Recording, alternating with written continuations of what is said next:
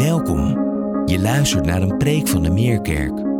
Deze preek maakt deel uit van de preekserie Levende Stenen. Een simpele visser, een verstoten vrouw. Jezus heeft gewone mensen op het oog. Zij worden geraakt door zijn liefde en mogen als levende steen deel uitmaken van de kerk die Jezus aan het bouwen is. Zo heeft Jezus ook jou op het oog om een levende steen te zijn. Graag wil ik lezen uit de Bijbel. En dat is Lucas 23, vers 27 tot 43. Lucas 27, of Lucas 23, vers 27 tot 43. Een grote volksmenigte volgde Jezus, waaronder veel vrouwen die over hem weeklaagden en zich op de borst sloegen. Jezus keerde echter naar hen om en zei: Dochters van Jeruzalem, huil niet om mij. Huil liever om jezelf en je kinderen. Want weet, de tijd zal aanbreken dat men zal zeggen: Gelukkig wie onvruchtbaar is. Gelukkig de moederschoot die niet gebaard heeft en de borst die geen kind heeft gezoogd. Dan zullen de mensen tegen de bergen zeggen: Val op ons neer. En tegen de heuvels: Bedek ons. Want als dit gebeurt met het jonge hout, wat zal het verdorde hout dan niet te wachten staan? Samen met Jezus werden nog twee anderen, beide misdadigers, weggeleid om terechtgesteld te worden. Aangekomen bij de plek die de schedelplaats heet, kruisigden ze hem, samen met de twee misdadigers, de een rechts van hem, de ander links. Jezus zei, Vader, vergeef hun, want ze weten niet wat ze doen. De soldaten verdeelden zijn kleren onder elkaar door erom te dobbelen. Het volk stond toe te kijken. De leiders hoonden hem en zeiden, anderen heeft hij gered, laat hij nu zichzelf redden, als hij de Messias van God is, zijn uitverkorene.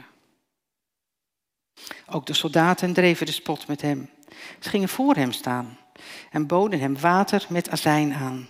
Terwijl ze zeiden, als je de koning van de Joden bent, red jezelf dan. Boven hem was een opschrift aangebracht. Dit is de koning van de Joden. Een van de gekruisigde misdadigers zei spottend tegen hem: Jij bent toch de Messias? Red jezelf dan en ons erbij. Maar de ander wees hem terecht met de woorden: Heb je dan zelfs geen ontzag voor God nu je dezelfde straf ondergaat? Wij worden terecht gestraft. Het is ons verdiende loon. Maar die man heeft niets verkeerds gedaan. En hij zei: Jezus, denk aan mij wanneer u in uw koninkrijk komt. Jezus antwoordde: Ik verzeker je, nog vandaag zul je met mij in het paradijs staan. Tot zover Gods woord. Goedemorgen. Goed om jullie allemaal gezond en wel te zien. Inderdaad, wat Johan al zei, niemand die uh, uitgegleden is in de berm. En we gaan vanochtend verder in onze preekserie over levende stenen. De afgelopen weken hebben we stilgestaan bij verschillende ontmoetingen die Jezus heeft gehad met mensen. En daarin vorderen we ook in zijn leven. En nu zijn we aangekomen bij het einde van zijn leven. Tenminste, het eerste. Hij sterft en daarna staat hij op. Maar hier bij zijn kruisdood. En daar heeft hij een bijzondere ontmoeting. En ik vertelde een vriend van mij dat ik het ging hebben over dit Bijbelgedeelte. En hij zei, en hij gniffelde een beetje, haha, verkeerde feest. Ik zei, ja, dat klopt. We staan een beetje stil bij Goede Vrijdag, terwijl we toeleven naar kerst. En tegelijkertijd heeft het alles met kerst te maken. Want kerst, daar denken we na over Jezus, de Zoon van God, die naar de aarde is gekomen. Met een missie, met een doel. En alles werkte toe naar dit moment. Dit moment, dit is de climax van de Bijbel. Dit is waar hij de schrift tot vervulling brengt. Dit is waar heel de wereld naar uit heeft gekeken, naar dit moment. Dat hij het oordeel wat over de wereld hangt, op zich neemt. En dat gebeurt daar aan het kruis. En precies op dat moment, de climax van de wereldgeschiedenis, daar heeft hij een ontmoeting. Ontmoeting met een misdadiger. Wat een bijzonder moment om op dat moment een ontmoeting te hebben met Jezus. En ook als het aan het einde van zijn leven, het is nooit te laat om te ontdekken wie Jezus is. Zoveel mensen zijn op zoek naar God en kunnen Hem een leven lang missen. Niet zien wie Jezus werkelijk is. Maar deze misdadiger kwam erachter aan het einde van zijn leven. En het opvallende is dat wanneer we dit verhaal zo lezen, dat er zoveel mensen zijn die Jezus tegenkomt op zijn lijdensweg, die niet begrijpen wat hier aan de hand is. Alle mensen hebben niet door wat Jezus hier aan het doen is, behalve deze misdadiger. We zien die huilende vrouwen, de dochters van Jeruzalem, ze hebben medelijden met Jezus. Maar ze snappen het niet. We hebben de omstanders, de menigte, die hebben geen medelijden. Die hebben minachting voor Jezus. En ook zij snappen het niet. Het is deze laatste misdadiger. Die heeft ontzag voor hem. Die heeft ontzag voor Jezus. En we willen eigenlijk die drie reacties willen even doorlopen. Omdat ze ook zo toepasselijk zijn voor ons vandaag. En dan wil ik beginnen bij de dochters van Jeruzalem. Zij hebben medelijden met Jezus. Een groep huilende vrouwen. En die, die aanschouwen dat. Dat Jezus daar loopt met een kruis op zijn rug. En ze hebben medelijden met hem. Ze huilen, ze weeklagen. Maar het is net alsof ze naar een hele verdrietige film aan het kijken zijn. Dat je zo in kan leven in de hoofdpersoon dat je zelf moet gaan huilen. Ik zal niet vragen om je hand op te steken van wie er snel huilt tijdens het kijken van een film. Of misschien ben je net als ik, dat je net doet alsof je niet huilt, maar gewoon heel veel jeuk hebt aan je oog. Weet je wel, probeert het een beetje te verbergen. Maar het leek wel alsof deze vrouwen keken naar een film van Jezus. Van de leidersweg van Jezus. En die film die kennen wij. The Passion of the Christ. Ik weet niet of je die wel eens gezien hebt. Ik weet nog heel goed, de eerste keer dat ik die film keek, dat raakte me zo diep. Ik moest er zo ontzettend van huilen. Maar als ik daarop terugkijk, dan vraag ik mij de vraag, waarom huilde ik? Huilde ik uit medelijden? Oh, dat is zielig voor Jezus, dat hij dat allemaal moest doorstaan. Stel je voor dat Mel Gibson de film zo had geregisseerd dat Jezus daar liep met een kruis op zijn rug en op een gegeven moment direct in de camera keek. En zou zeggen, waarom huil je om mij? Huil niet om mij. Huil liever om jezelf. Jezus is niet op zoek naar medelijden. Hij is niet op zoek naar medelijden. Deze vrouwen snappen niet waar ze naar kijken.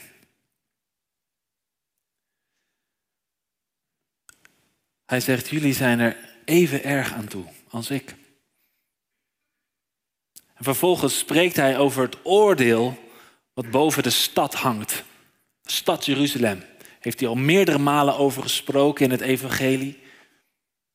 Profetische woorden, dat er een oordeel zal komen over Jeruzalem.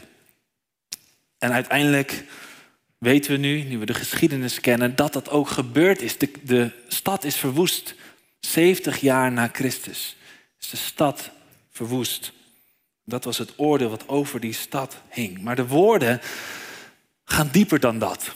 Het is niet dat hij alleen maar zegt: huil niet om mij, want jullie staat ook nog wel wat te wachten. Dat ook. Maar het gaat dieper dan dat. Want Jezus citeert uit Hosea 10. Dat lezen we in vers 30. Dan zullen de mensen tegen de bergen zeggen: val op ons neer. En tegen de heuvels, bedek ons. Dit is Hosea die schrijft over het oordeel van God.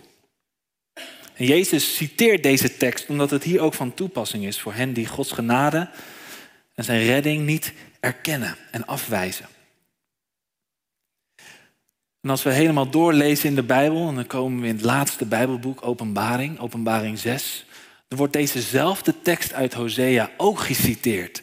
En dan gaat het ook over Gods oordeel. En dan zegt Johannes, de schrijver van Openbaring, ze riepen de bergen de rotsen toe, val op ons neer, verberg ons voor het oog van hem die op de troon zit en voor de toorn van het lam. Wauw, heftige taal.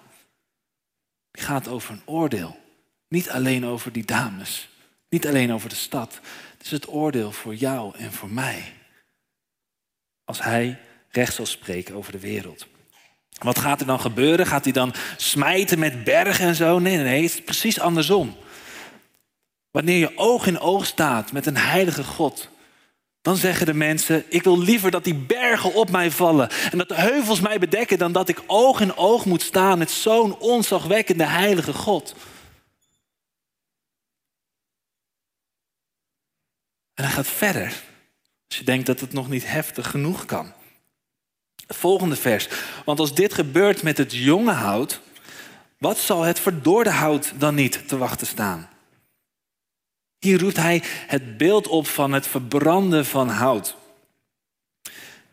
En als het vuur al heet genoeg is om jong hout, groene bladeren, om dat al in de fik te steken, ja, dan gaat het verdorde hout er natuurlijk ook aan. Met andere woorden, als dit al gebeurt met Gods eigen onschuldige zoon, wat is dan het lot voor jullie zondaars die wel schuldig zijn?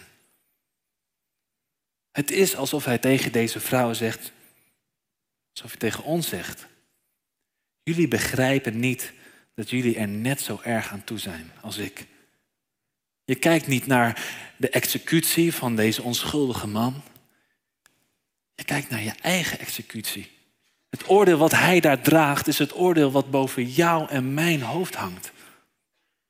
Daarom zegt hij, huil niet om mij, huil liever om jezelf. Hij is niet uit op jouw medelijden. Hij is uit op jouw bekering. De dood van Jezus is niet een tragische film waar je door geëmotioneerd raakt. Want hij ondergaat het oordeel wat boven jouw hoofd hangt. En dan denk je misschien, ah, daar gaan we weer. Gaan we weer. Hebben we het weer over die oordelende God. De Bijbel gaat toch over een God van liefde. Waarom gaat het dan altijd over oordeel? Dat snap ik niet. Maar op het moment dat we Jezus liefdevoller proberen te maken door deze vervelende teksten over oordeel weg te halen, te negeren, daarmee maken we minder liefdevol, niet meer.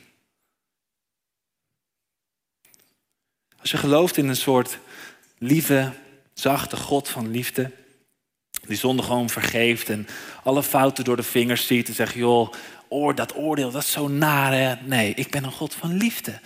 Een soort levenskracht die van iedereen houdt en alles goed vindt. Ja, dan heb ik maar één vraag. Als je gelooft in die God, als dat jouw godsbeeld is,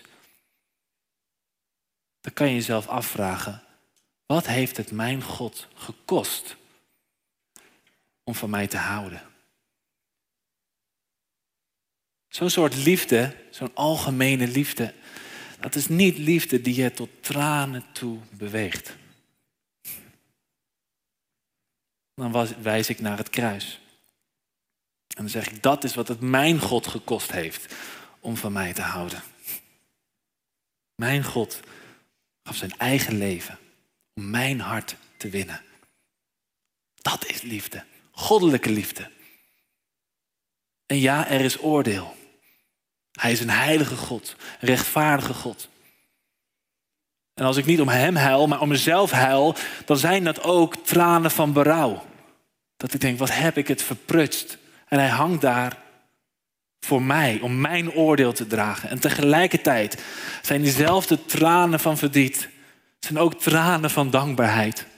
En het wonder dat Hij daar hangt voor mij, uit liefde voor mij. Dat is liefde goddelijke liefde die je tot tranen toe kan bewegen.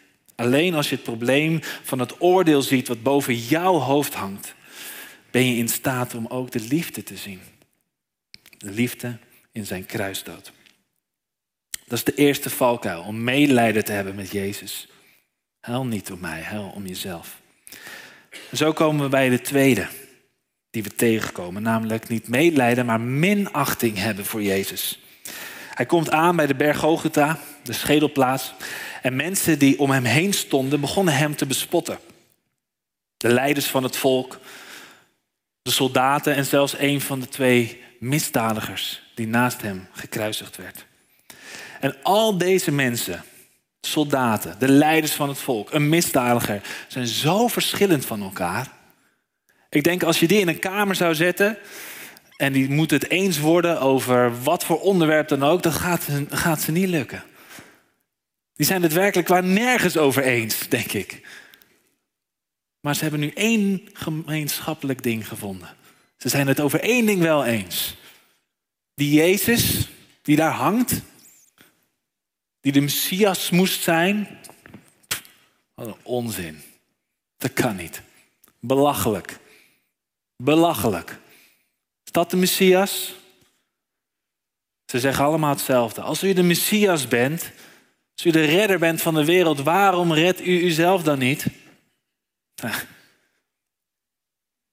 En zo kunnen wij, zo kunnen mensen zo snel meegaan in het oordeel wat geveld wordt over Jezus. Meegaan in die blindheid. Dat we niet zien wie Jezus is. Die Jezus is een belachelijk verhaal. Dat kan toch niet de Messias zijn? Daar kan je toch niet serieus in geloven?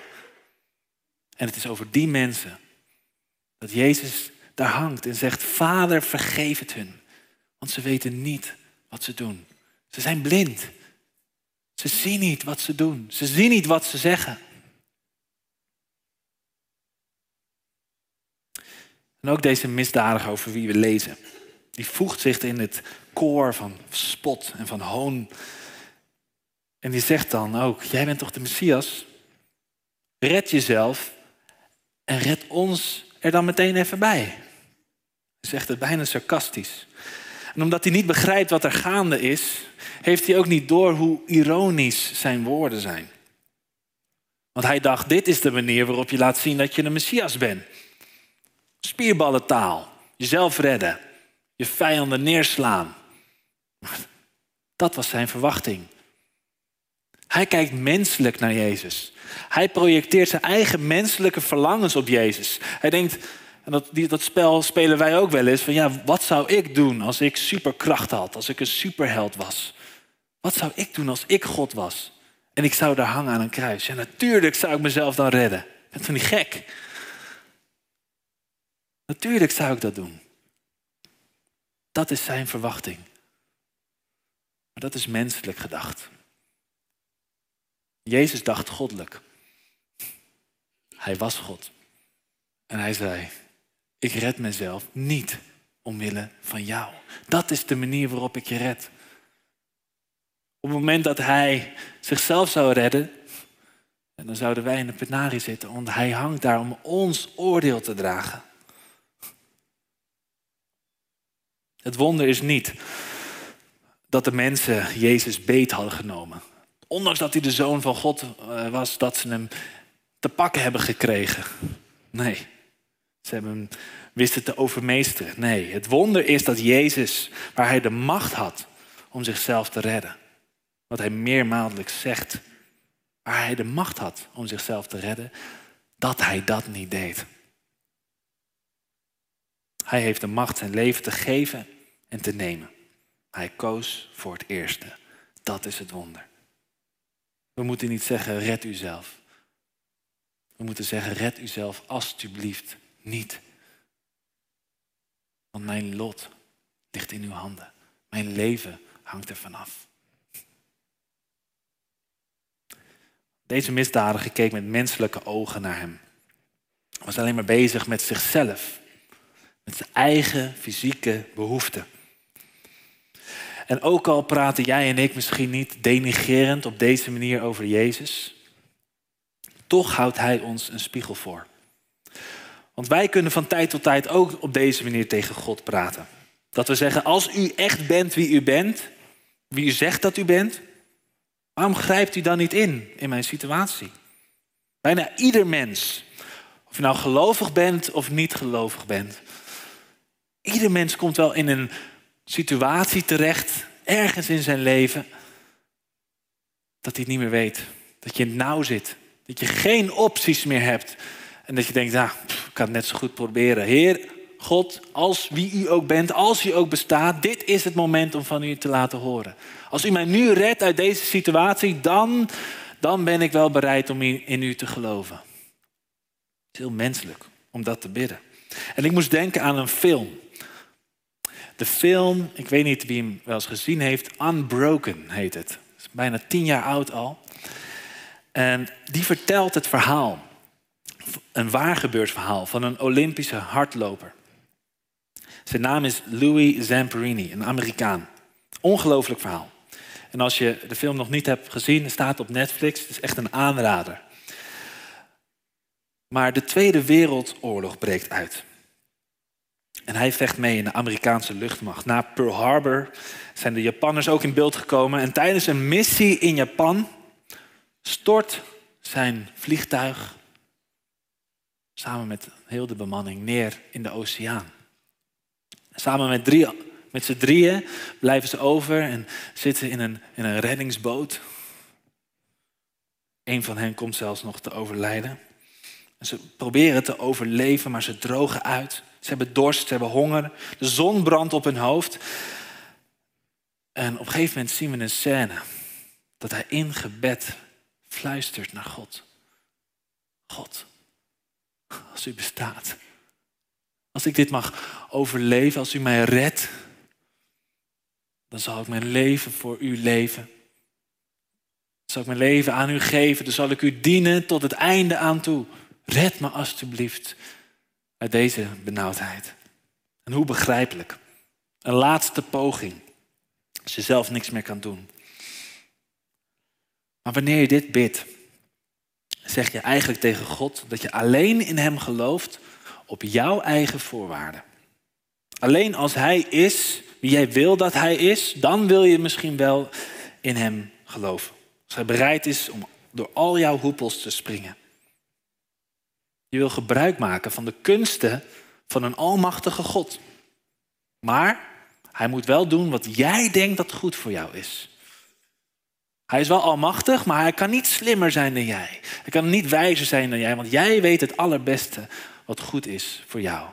En als hij dat doet, dan wil je misschien wel in hem geloven. Het laat zien dat het je dan helemaal niet gaat om hem. Het gaat om wat hij te geven heeft. Je benadert God dan als een middel en niet als het doel zelf. Heer, als u dit of dat of dat kunt doen voor mij, dat laat zien dat er andere dingen in je leven zijn die jij belangrijker vindt dan God. En als God daarin kan voorzien, top. Dank u wel, Heer. Een soort persoonlijke assistent. En dan is de vraag: wat gebeurt er dan op het moment dat God je geeft wat je wil? Laten we kijken naar Louis Zamperini. Hij overleefde het. 47 dagen zat hij daar op een bootje op de oceaan. En hij werd gevonden, niet door Amerikanen, maar door Japanners. En hij kwam in een concentratiekamp terecht. Uiteindelijk overleefde hij het. En kwam hij terug in Amerika en daar pakte hij zijn leven gewoon op. En hij vergat dat hij dit gebed gebeden had. Hij ging gewoon weer verder. Het was niet makkelijk. Hij had een trauma. Elke nacht had hij nachtmerries van de kampbeul die hem zo zwaar had mishandeld. Hij wist wel te trouwen, maar hij vergat de belofte die hij had gemaakt aan God. Tot een moment dat zijn vrouw hem een keer meevroeg om mee te gaan naar een, een of andere prediker. Een prediker met de naam Billy Graham. En daar in die dienst preekte Billy over de zonde van de mens. Over de vergeving die we kunnen vinden bij Jezus. Omdat Hij bereid was zijn leven te geven aan het kruis. En dat, dat was het moment dat Louis een flashback kreeg naar dat moment in die boot. Dat hij dat gebed had gebeden. Heer, als u me redt, geef ik mijn leven aan u. En toen viel hij op zijn knieën neer. En hij gaf zijn leven aan Jezus. En hij zei, Heer, ik wil voor u leven. Maar dat was niet, dat was niet omdat Jezus voorzien had in zijn fysieke nood. Dat heeft hem niet op de knieën gebracht. Dat is omdat Jezus voorzien had in zijn geestelijke nood. Daarom viel hij op zijn knieën neer. Omdat hij oog in oog kwam met de liefde van Jezus. Dat heeft zijn hart veranderd. Niet als God je geeft wat je wil, als een soort Sinterklaas die alles geeft wat op je verlanglijstje staat. Wat je hart verandert is als je de liefde van Jezus ziet. Als je ziet hoe hij tegemoet komt, niet in je fysieke nood, maar in je geestelijke nood.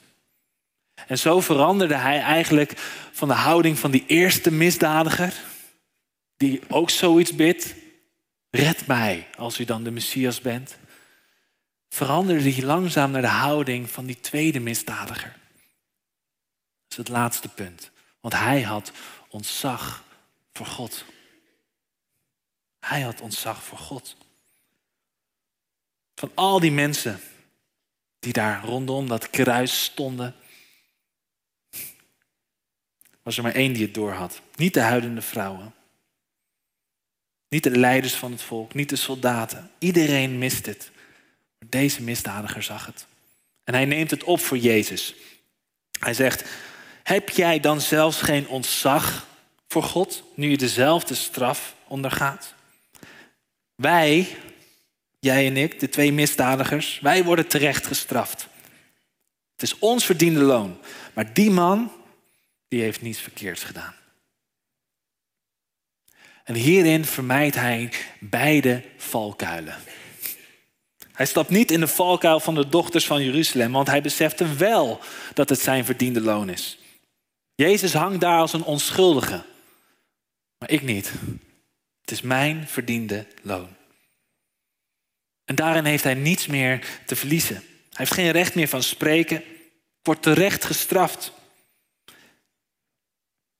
Maar juist als je niks meer te verliezen hebt, juist als je eerlijk bent over je eigen tekortkomingen, dan ben je dichter bij het koninkrijk van God dan ooit tevoren.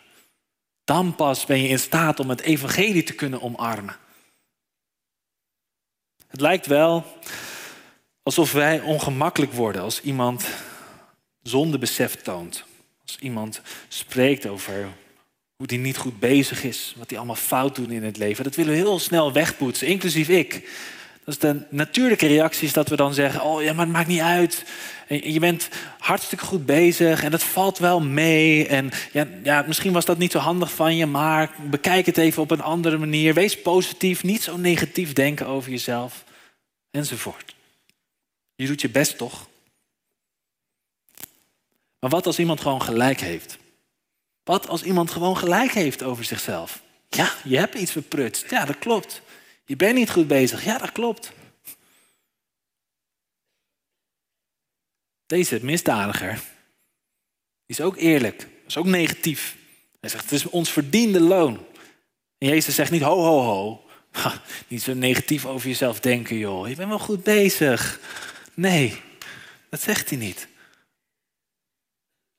Hij heeft gelijk.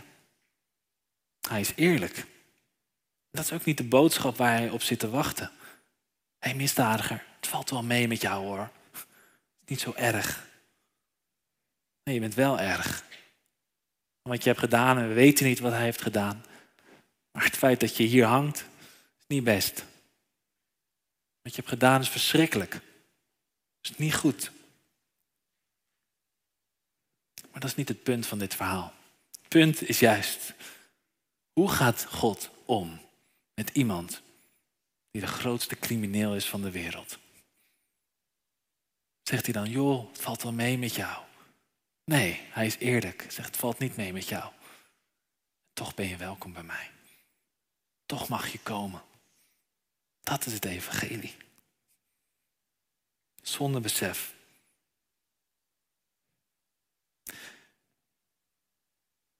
Beide misdadigers zitten in dezelfde situatie. Maar de een ziet het en de ander niet. En dat komt omdat hij ook niet in die andere valkuil stapt. Door Jezus heel menselijk te benaderen. Door naar hem te kijken vanuit je eigen behoeften, om wat hij te bieden heeft, om je eigen hachie te redden. De eerste misdadiger zou geloven misschien wel, als het hem iets opbrengt. Als hij er iets aan heeft, als hij uit zijn lijden wordt verlost. Maar de tweede misdadiger is bereid om dit lijden te doorstaan, als dat betekent dat hij dan bij Jezus mag zijn. Jezus is niet meer een middel om iets te krijgen, Jezus is het doel. Het gaat hem om hem. De eerste misdadiger denkt dat Jezus een crimineel is, net als hij. Maar de tweede ziet dat anders. Die zegt, ik ben mens, maar dit is geen mens. Hij is onschuldig. Ik ben schuldig. Hij distancieert zich van Jezus. Hij voelt afstand. Dit is iemand van een andere orde. En dat is belangrijk in de manier waarop ook wij God benaderen. In de manier waarop er soms gesproken wordt over Jezus. Als een vriend met wie je alles kan delen. En dat is mooi en dat is goed. Maar soms krijg ik het gevoel, stel ik diezelfde vraag. Heb je dan geen ontzag voor Jezus? Waar is het ontzag? Mijn moeder zei altijd, je hebt niet met Jezus geknikkerd. Toon een beetje respect. En zo ook deze misdadiger. Heb je dan geen ontzag voor God? Je nadert hem niet met een soort misplaatste zelfverzekerdheid, maar met nederigheid, met ontzag. En tegelijkertijd, tegelijkertijd mag je hem ook benaderen met geloof en met vrijmoedigheid. En dat is wat deze misdadiger doet. Aan de ene kant toont hij ontzag en vervolgens trekt hij de stoute schoenen aan. En zegt hij, Jezus, denk aan mij wanneer u in uw koninkrijk komt. En op eerste gezicht is het een vrijpostige vraag uit de mond van een crimineel. Hij kan niet zeggen, kijk Jezus, kijk naar alle goede dingen die ik heb gedaan in mijn leven. Denk aan mij, hè? Dat is een beetje zoals Jozef Jozef die de droom uitlegt van de schenker in de gevangenis. En dan, die schenker komt dan vrij en bij de farao. Net voordat hij dan die gevangenis uitgaat. Denk aan mij als je bij de farao bent. Maar hij vergeet hem. Maar dat is geen sprake van hier zo. Deze misdadiger kan niet zeggen, kijk naar de goede dingen die ik heb gedaan. Denk aan mij.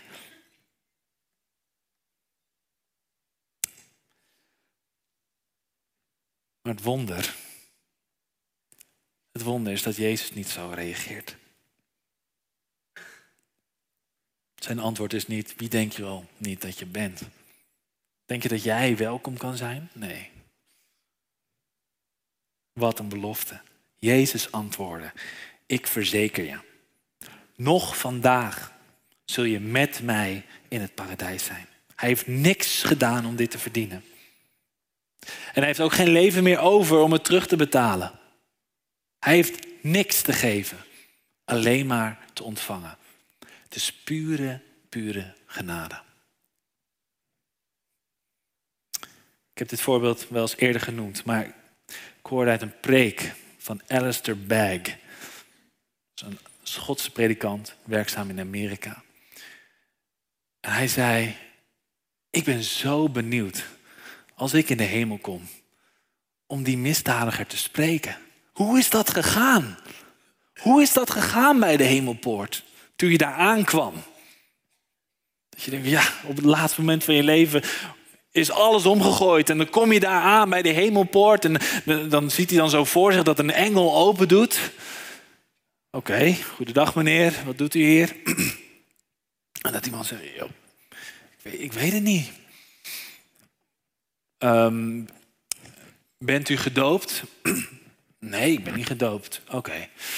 Ehm, gelooft u in het dogma van rechtvaardiging door geloof? Nee, nee, geloof ik ook niet. Oh, Oké. Nou, nou, een simpelere vraag. Wat is uw lievelingsbijbeltekst? Een bijbel, wat is een Bijbel? Ik heb geen. Dus die engel snapt er niks van en die haalt er een, een aartsengel bij en zegt: joh, deze man die, die weet helemaal van niks. Wat is dit? En ze beginnen op te zoeken in hun ledensysteem. Ze kunnen maar niks vinden. En uiteindelijk roepen ze het uit, de vraag: Wat doet u hier? En die man zegt: Ik heb geen idee, maar de man aan het middelste kruis zei dat ik mocht komen. De man die hing aan het middelste kruis zei dat ik mocht komen. Die man die hangt aan het middelste kruis zegt ook dat jij mag komen. Wat je ook gedaan hebt en wie je ook bent. En dan geldt die belofte.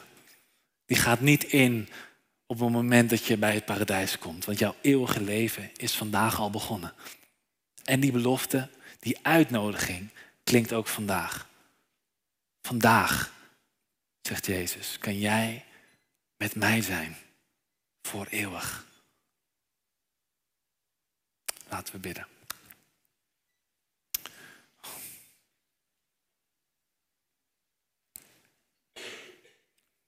Heer, wat een genade. Wat een wonder van genade. Ook al weten we niks. Ook al staan we met lege handen. Ook al hebben we niks te bieden. Dat het enige wat we mogen zeggen is, die man die daar hangt aan het middelste kruis. Hij zegt dat ik mag komen. Hij heeft mij persoonlijk uitgenodigd om met hem te zijn in het paradijs. Om met hem te leven voor eeuwig. Met hem. Dank u wel, Jezus. Wat een evangelie. Wat een genade. En ik bid, Heer, als we nu momenten hebben van stilgebed. Dat we onszelf voor de eerste keer of opnieuw aan u mogen toewijden en overgeven. Net als Louis Zamperini, die inzag dat u van hem hield. En die vanaf die avond nooit meer een nachtmerrie had gehad. Hij was vrijgemaakt. En zo kunnen wij ook gebonden zijn aan van alles en nog wat.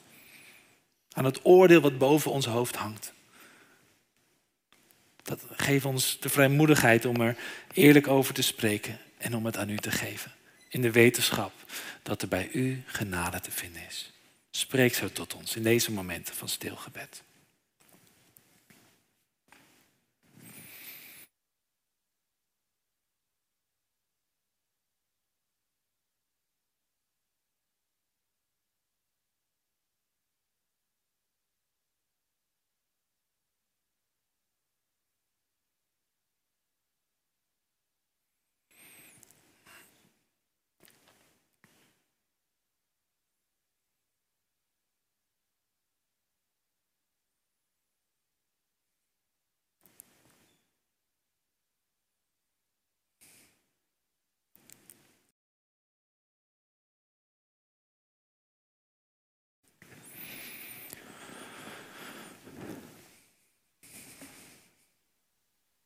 Dank u wel,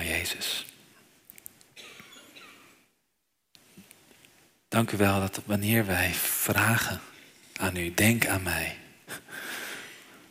dat u dan niet meer denkt aan onze zonde.